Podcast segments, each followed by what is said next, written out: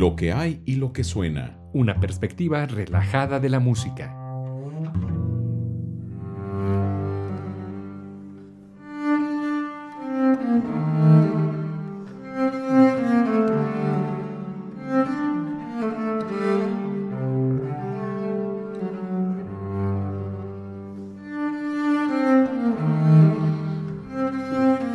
Buenos días, amigas y amigos. Bienvenidos a una emisión más de Lo que hay y lo que suena. Les saluda Luis Güense y les doy la más cordial bienvenida. El día de hoy vamos a hablar de un instrumento que influyó mucho en los compositores del Renacimiento y parte del Barroco, pero también influyó mucho para la conformación de los instrumentos que hoy conocemos como de la familia del violín. Aunque tuvieron caminos distintos, tuvieron muchas cosas en común. Estamos hablando de la viola da gamba.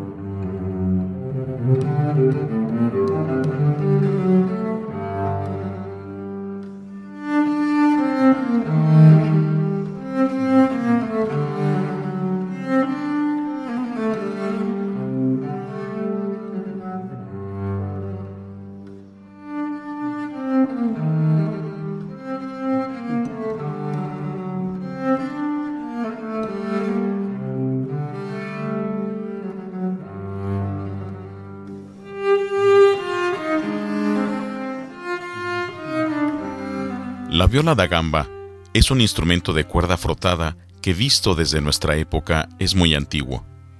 Se desarrolló más o menos en el año 1400 y se utilizó especialmente durante el Renacimiento y el periodo barroco.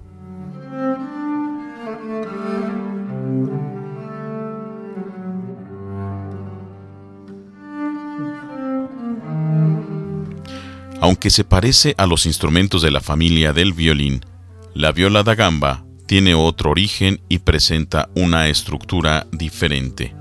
La forma de tomar la viola es poniéndola entre las rodillas o entre las piernas, sin que toque el suelo, como lo hace el violonchelo a través de una espiga. Por eso se le llama así viola da gamba o traducida al español viola de pierna muy diferente a la posición de los violines, que se tocan apoyados sobre el hombro. La viola, que pertenece a la familia del violín, la viola moderna, me refiero, eh, solamente adopta el nombre de esta familia de las violas da gamba, pero para distinguirla en un principio se le llamó viola da braccio, es decir, viola de brazo, para distinguir a las violas da gamba, las violas de pierna. Los instrumentos que conservaron una forma similar a la manera en la que se tañen los instrumentos de la familia de la viola da gamba es el violonchelo por su tamaño, pero a diferencia de las anteriores, el violonchelo sí toca el piso con la espiga. Y el contrabajo, pero el contrabajo, pese a que ya eh, se le encuadra dentro de la familia del violín, procede, es el único que procede directamente de la familia de las violas da gamba, conservando su afinación similar a como la tenían estos instrumentos y también la forma de su caja.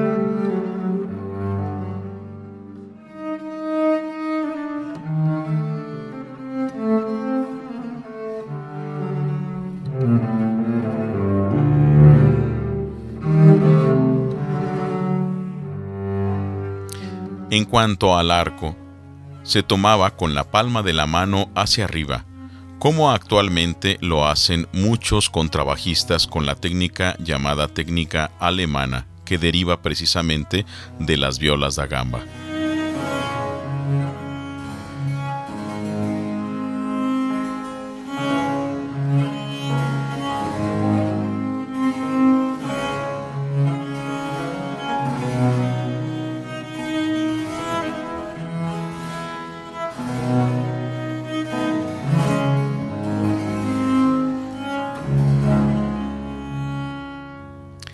La historia de la viola da gamba comienza en España en el siglo XV. En esos tiempos, los músicos utilizaban el arco de un instrumento de origen africano llamado rabab. Curiosamente, el rabab era mucho más parecido a un instrumento de cuerda pulsada.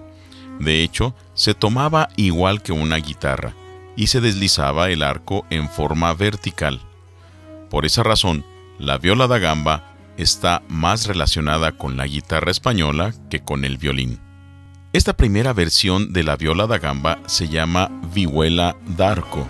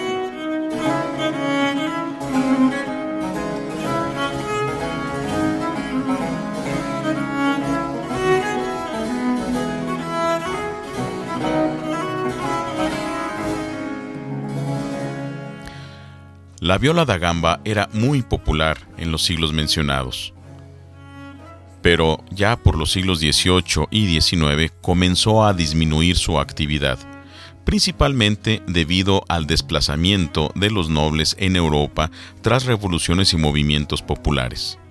Dado que la gamba se asociaba a la nobleza y la aristocracia, fue prácticamente eliminada del mapa. Por otra parte, las grandes salas para los conciertos exigían un instrumento de mayor volumen y potencia, por lo que la popular viola fue finalmente desplazada por los instrumentos de la familia del violín.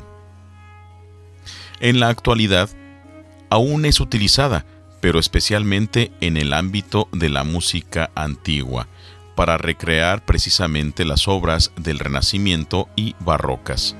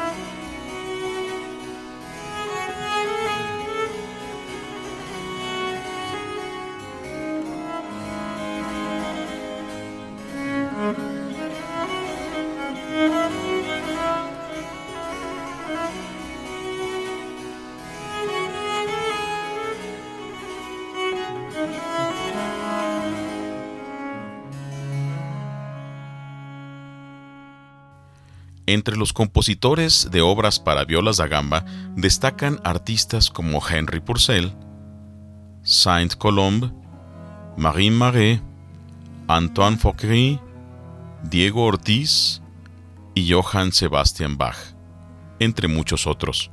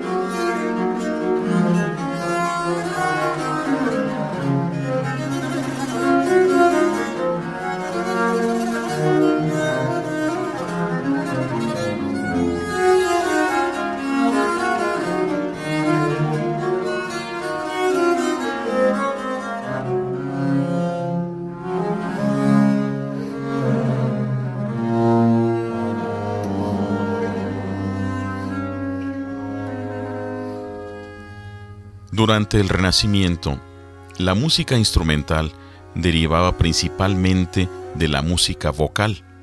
Por tal motivo, muchos instrumentos que se fabricaron en esta época eran pensados para reforzar las partes corales. Por ende, los instrumentos fabricados se hacían a similitud de las voces que apoyaban.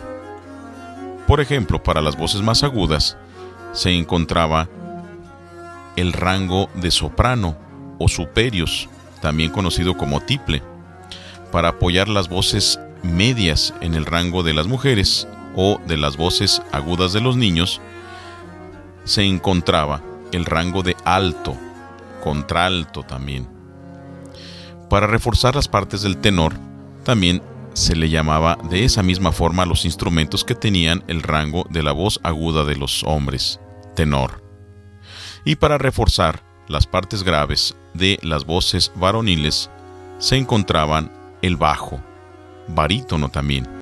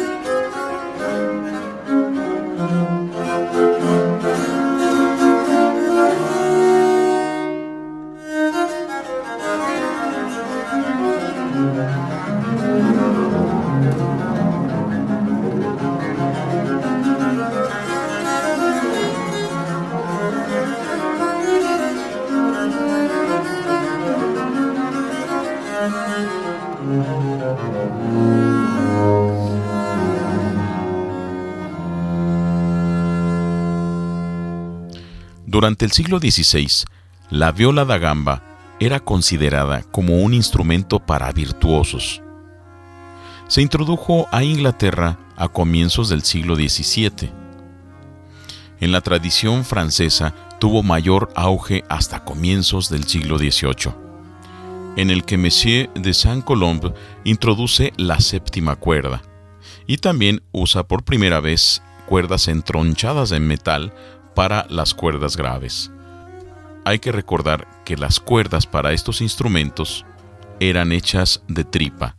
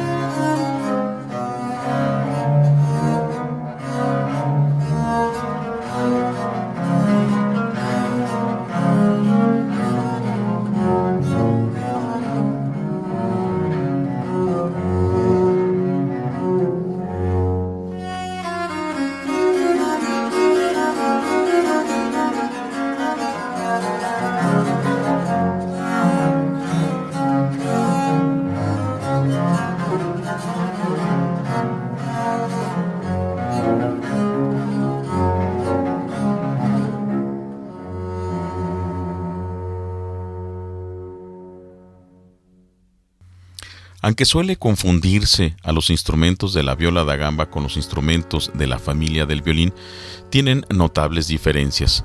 Por ejemplo, las bocas de los instrumentos, es decir, por donde sale el sonido que reverbera dentro de su caja, en el caso de las violas da gamba eran en forma de letra C y en el caso de la familia del violín son en forma de letra F. El diapasón, es decir, por donde los dedos van a pulsar las diferentes posiciones para conseguir los tonos distintos, tenían trastes o divisiones en la familia de las violas da gamba. Y en el caso de los violines y su familia, era completamente liso.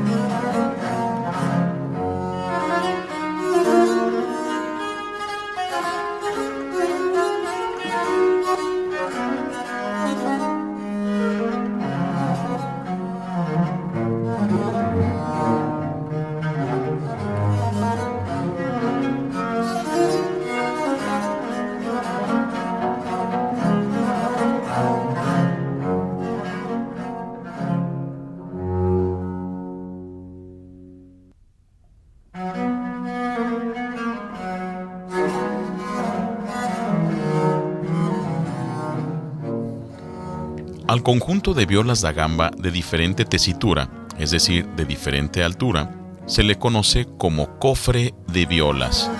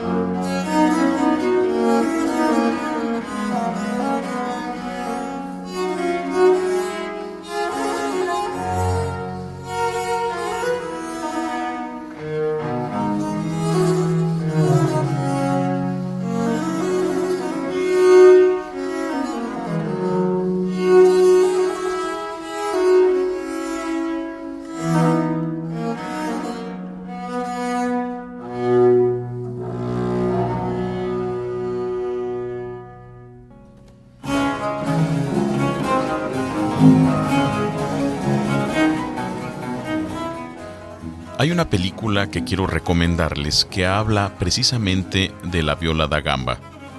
Se titula Todas las mañanas del mundo, de Alain Corneau, que relata algunos pasajes de la historia de este gran compositor para la viola da gamba, Monsieur de Saint-Colombe, interpretado ni más ni menos que por Gerard Depardieu. Esta película, estrenada en 1991, se caracteriza porque el soundtrack es interpretado por el gran violista da gamba español Jordi Sabal. Todas las mañanas del mundo.